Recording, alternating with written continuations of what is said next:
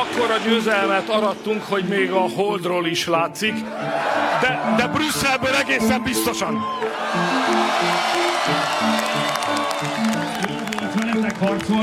Viktor Orbán poděkoval svým voličům a prohlásil, že od roku 2010 jeho strana pokaždé zvítězila a vítězí i nyní, když se proti ní sjednotila celá opozice.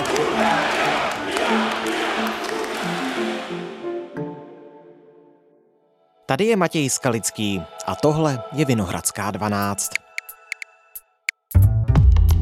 Viktor Orbán vai continuar à frente da Hungria após Viktor Orbán has declared victory in Hungary's election. Fidesz a křesťanští demokraté získali podle předběžných výsledků 53% hlasů. Má tak ústavní většinu a je ještě silnější než před čtyřmi lety. Z mírného favorita jednoznačným vítězem. Vládní strana Fides premiéra Viktora Orbána připisuje čtvrtý volební triumf v řadě. O čem to vypovídá? Proč byly maďarské volby pro opoziční šesti koalici nakonec debaklem? A kam teď Maďarsko směřuje? Ptám se Pavlíny Janebové z Asociace pro mezinárodní otázky. Dnes je úterý 5. dubna. Magyarország mindenek előtt, hajrá Magyarország, hajrá magyarok! Dobrý den, díky, že jste přišla. Dobrý den, děkuji za pozvání. Je to velké vítězství. Je velké tak, že je vidět z měsíce. A určitě je vidět z Bruselu. To jsou slova Viktora Orbána z nedělního večera, kdy už věděl, že míří za dalším volebním vítězstvím. Jak je číst?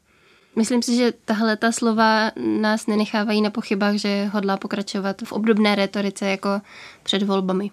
Trochu to neodpovídá očekáváním některých lidí, kteří si mysleli, že jakmile skončí předvolební kampaň, tak Viktor Orbán přehodnotí svoji retoriku vůči Evropské unii, ale i co se týče třeba války na Ukrajině a bude, dejme tomu, koncenzuálnější s těmi pozicemi Evropské unie. Hmm. Což se tedy pravděpodobně nedá očekávat, protože další věc, kterou on v tom svém projevu zmínil, je, že jedním z protivníků, kterým se Fides musel v té předvolební kampani postavit, je ukrajinský prezident Volodymyr Zelenský. Mert most kellett a legnagyobb túlerővel megküzdeni. A baloldal itthon, a nemzetközi baloldal körös körül, a brüsszeli bürokraták, a soros birodalom minden pénze és szervezete, a nemzetközi fősodratú média, és a végén még az ukrán elnök is. Ennyi ellenfelünk egyszerre még sosem volt. Viktor Orbán odsoudil válku na Ukrajině, nicméně mimo jiné řekl, že se nezapojí Maďarsko do dodávek zbraní právě Ukrajině proti té ruské agresi. Ukrajinský prezident Volodymyr Zelenský Orbána před týdnem přímo vyzval, aby si vybral stranu, aby přestal váhat, jestli zavést sankce, jestli umožnit dodávky zbraní.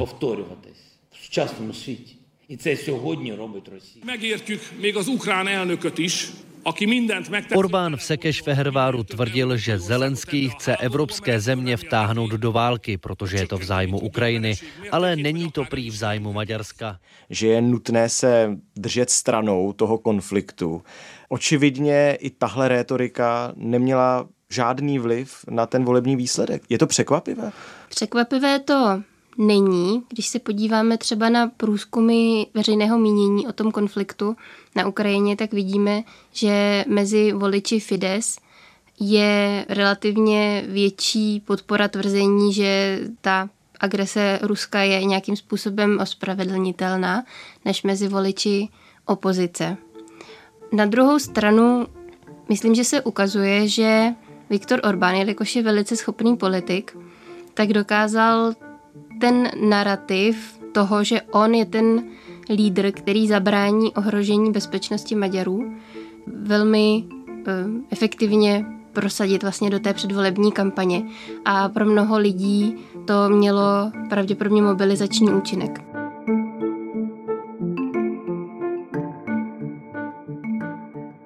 Když jsem se ptal na to, zda hrál tento faktor Eh, roli při tom rozhodování voličů a vy jste teď zmiňovala, že pro spoustu z nich to mělo mobilizační tedy efekt, tak jaké faktory další rozhodovaly při těch volbách, protože když se podíváme na ty předvolební průzkumy, tak oni byli poměrně těsné. Jak si to vysvětlujete? Já musím říct, že nad tím přemýšlím od té doby, co se objevily první výsledky. A máte pravdu, že jakkoliv bylo předvídáno, že Fides znovu vyhraje, tak ty šance pro opoziční strany, respektive pro sesazení strany Fides e, od moci nikdy nebyly za uplynulých 12 let tak velké. Premiér Viktor Orbán usiluje o udržení moci po 12 letech v čele země. Proti němu stojí sjednocená opozice. Alianci šesti stran vede konzervativní ekonom Péter Markizoj. Slibuje maďarským voličům odklon od Ruska a Číny zpět k Evropské unii. Každý v téhle zemi musí vědět, že je to volba mezi východem a západem, mezi válkou a mírem, mezi prosperitou a chudobou. Co se stalo? Těžko říct. Vidíme třeba, že se do parlamentu dostala krajně pravicová strana Naše vlast, kterou pravděpodobně volila velká část z někdejších voličů Jobiku, pro které se Jobik stal příliš mainstreamovou stranou. Ten svůj ideologický posun do mainstreamu eh, ještě tedy potrhnul tím, že se stal součástí té šesti koalice. Ale pro ten opoziční šestiblok je tedy ten výsledek, ta prohra zásadní a drastická. Ano, já si myslím, že ta velikost té jejich prohry je skutečně překvapivá. Když se podíváme v absolutních číslech eh, na počty hlasů, které ty opoziční strany dostaly na takzvaných celostátních kandidátních listinách v roce 2018, a srovnáme je s počtem hlasů, které ta jejich sjednocená listina dostala letos, tak vidíme, že tam je rozdíl nějakých 900 eh, tisíc hlasů skoro. Strana Fides Viktora Orbána drtivě zvítězila v maďarských parlamentních volbách. Ze 199 mandátů podle průběžných výsledků získala 135 křesel. Má tak ústavní většinu a je ještě silnější než před čtyřmi lety. Opoziční koalice zaostala za očekáváním a nejspíš získala jen 57 mandátů.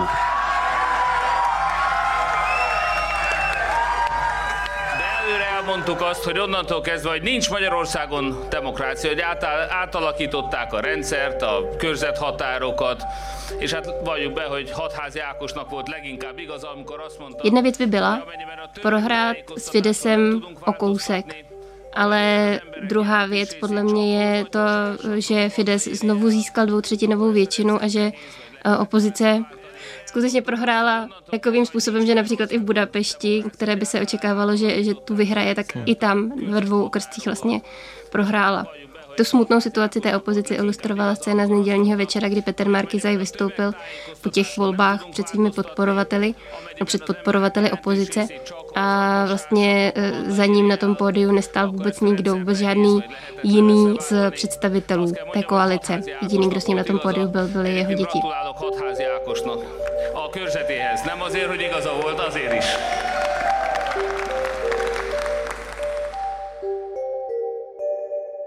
Hlavní postava nejenom tedy těchto voleb, ale posledních 30 let politiky maďarské je tedy Viktor Orbán. Můžeme připomenout, jak se tento muž dostal vůbec k moci? Viktor Orbán se proslavil na přelomu 80. a 90. let, kdy z pozice mladého, na západě vzdělaného, skutečně liberála, prosazoval odchod ruských vojsk, sovětských vojsk z Maďarska a v průběhu 90. let potom vlastně obsal jakýsi oblouk od toho um, skutečně liberála, protože pochopil, že větší politické body nebo větší potenciál v maďarské politice má, když bude zaujímat konzervativní pozice, tak se z něj stal obhájce takzvaných tradičních křesťanských, rodinných, národních hodnot.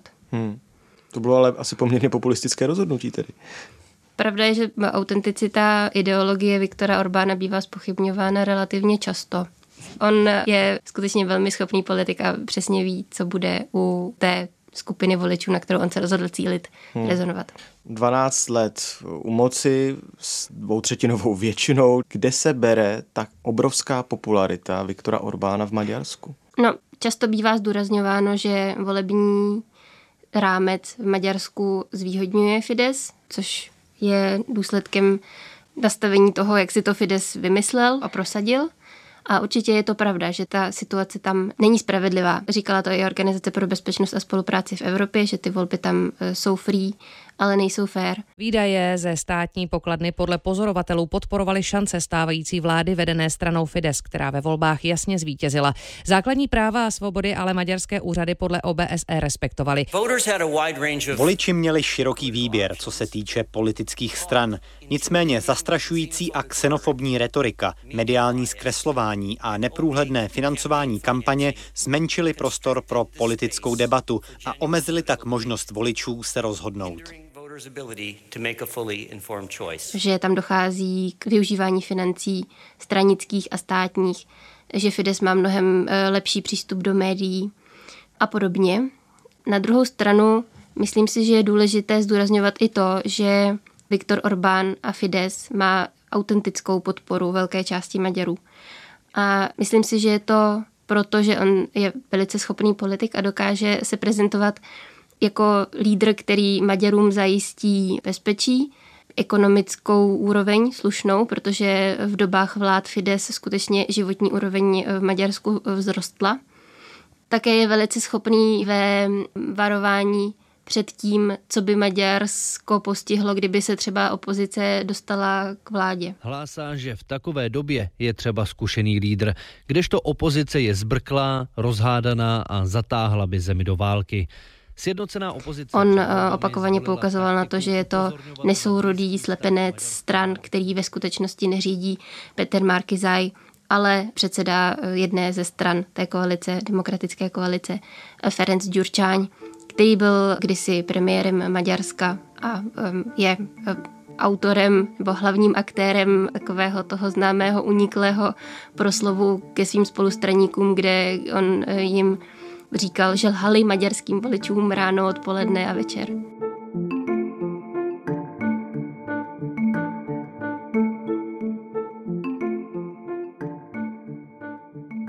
Vy jste mluvila o té autentické podpoře, kterou tedy Viktor Orbán bez zesporu v Maďarsku má. Na druhou stranu, také jste to nakousla, byly tu kroky v těch uplynulých 12 letech, kterými ta vládnoucí strana Fides v té koalici s křesťanskými demokraty posilovala uměle to, aby měla třeba snazší vítězství, překreslovala ty volební obvody a tak podobně.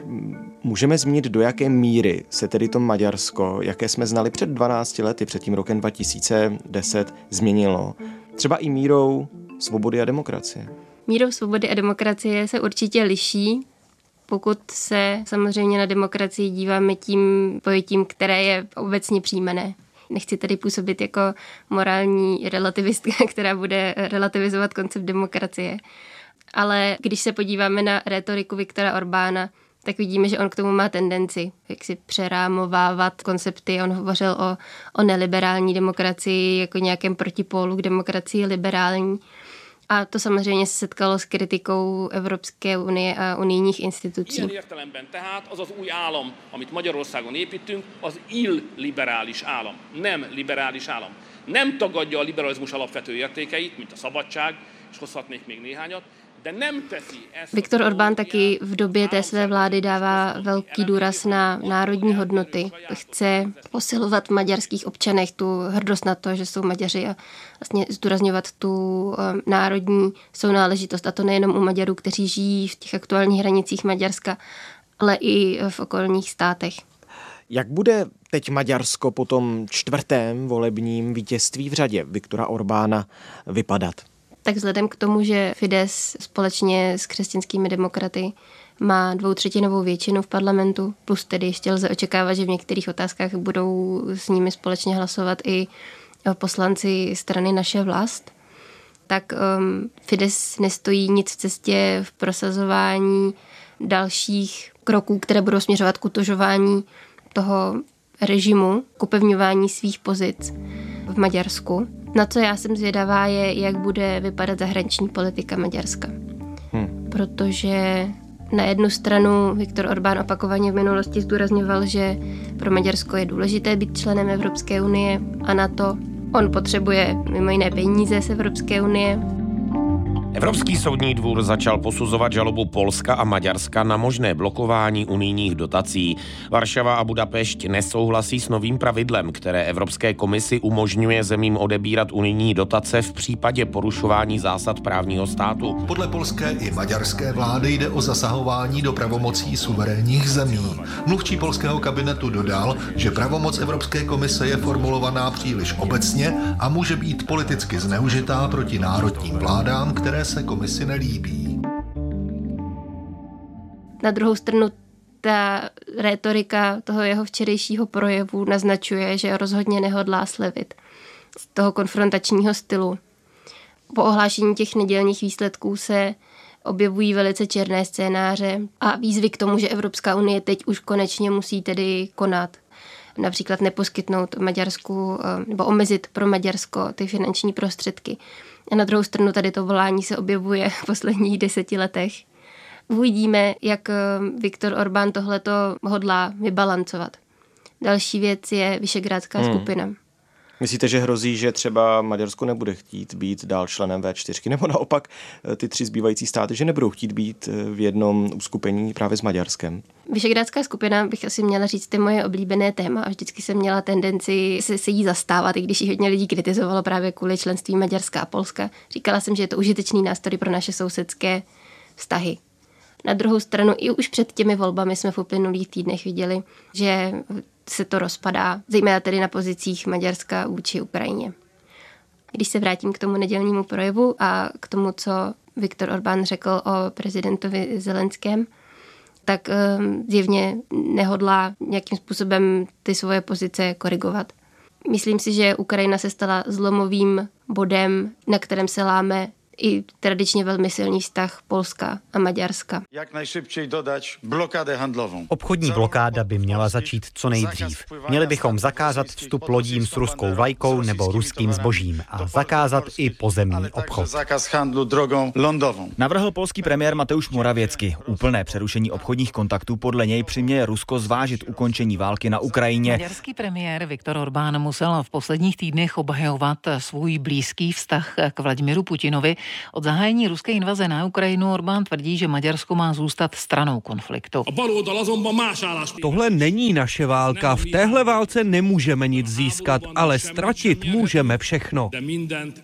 Když jste zmiňoval tu Ukrajinu, tak může se tedy v tuto chvíli stát to, že vidíme, jak Ukrajina nakročuje do Evropské unie a Maďarsko, byť rozumím tomu, že Viktor Orbán peníze z evropských fondů potřebuje, tak naopak je představitelem státu, který spíš z té Evropské unie vykročuje? Nebo uvidíme mnohem větší izolaci Maďarska v Evropě? Nemyslím si, že Maďarsko v nejbližší době bude usilovat o odchod z Evropské unie. Nemyslím si, že to je ani něco, co by měl Viktor Orbán v dlouhodobém plánu. Míče na straně Evropské unie a toho, jak se evropské instituce odhodlají vůči Maďarsku jednat. Když se ještě vrátím k té vyšegrádské skupině, tak ta byla pro maďarskou zahraniční a evropskou politiku klíčovou platformou, ale eh, vidíme, že tou svou retorikou se Viktor Orbán v podstatě izoluje sám. Jemu musí být jasné, že po té, co Polsko a Česká republika jsou skutečně velmi aktivní v té pomoci Ukrajině a v tom aktivním přístupu, například i v podpoře udělení kandidátského statusu, tak jim musí být jasné, že tohle ho od nich eh, oddaluje. On, on nejenom, že mlčí, ale on se ještě aktivně kriticky vyjadřuje k ukrajinskému vedení.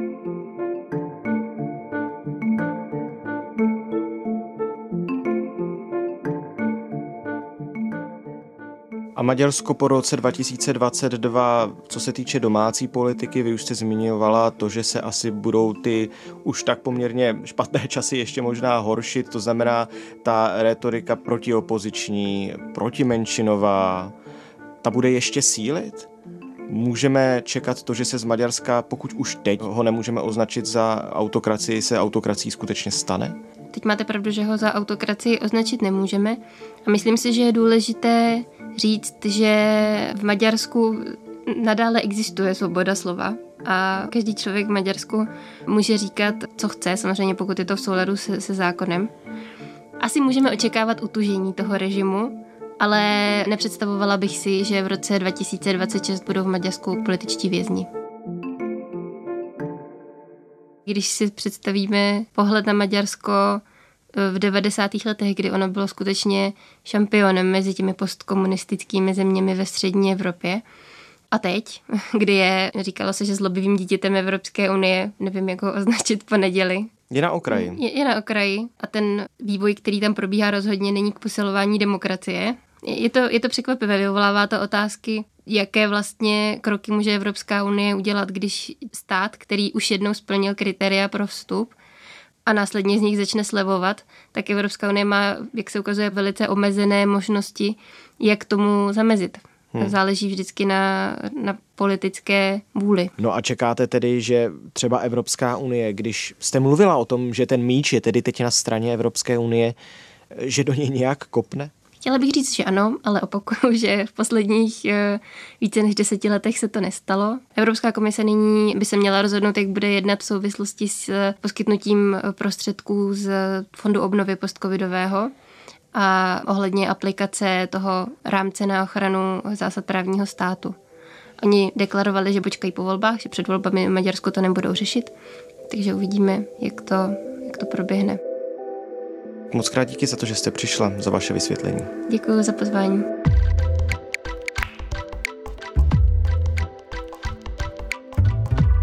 To je z dnešní Vinohradské 12 už úplně všechno. S Pavlínou Janebovou jsme probírali výsledky maďarských parlamentních voleb a hlavně to, kam Maďarsko nasměrují. Poslechněte si i další epizody našeho spravodajského podcastu. Věnujeme se celé řadě důležitých témat, u kterých je potřeba se na chvíli zastavit a mluvit o nich víc do hloubky. Další díly Vinohradské 12 najdete tedy na webu i rozhlas.cz, na audioportálu Můj rozhlas.cz, no a taky ve všech podcastových aplikacích. Naslyšenou zítra.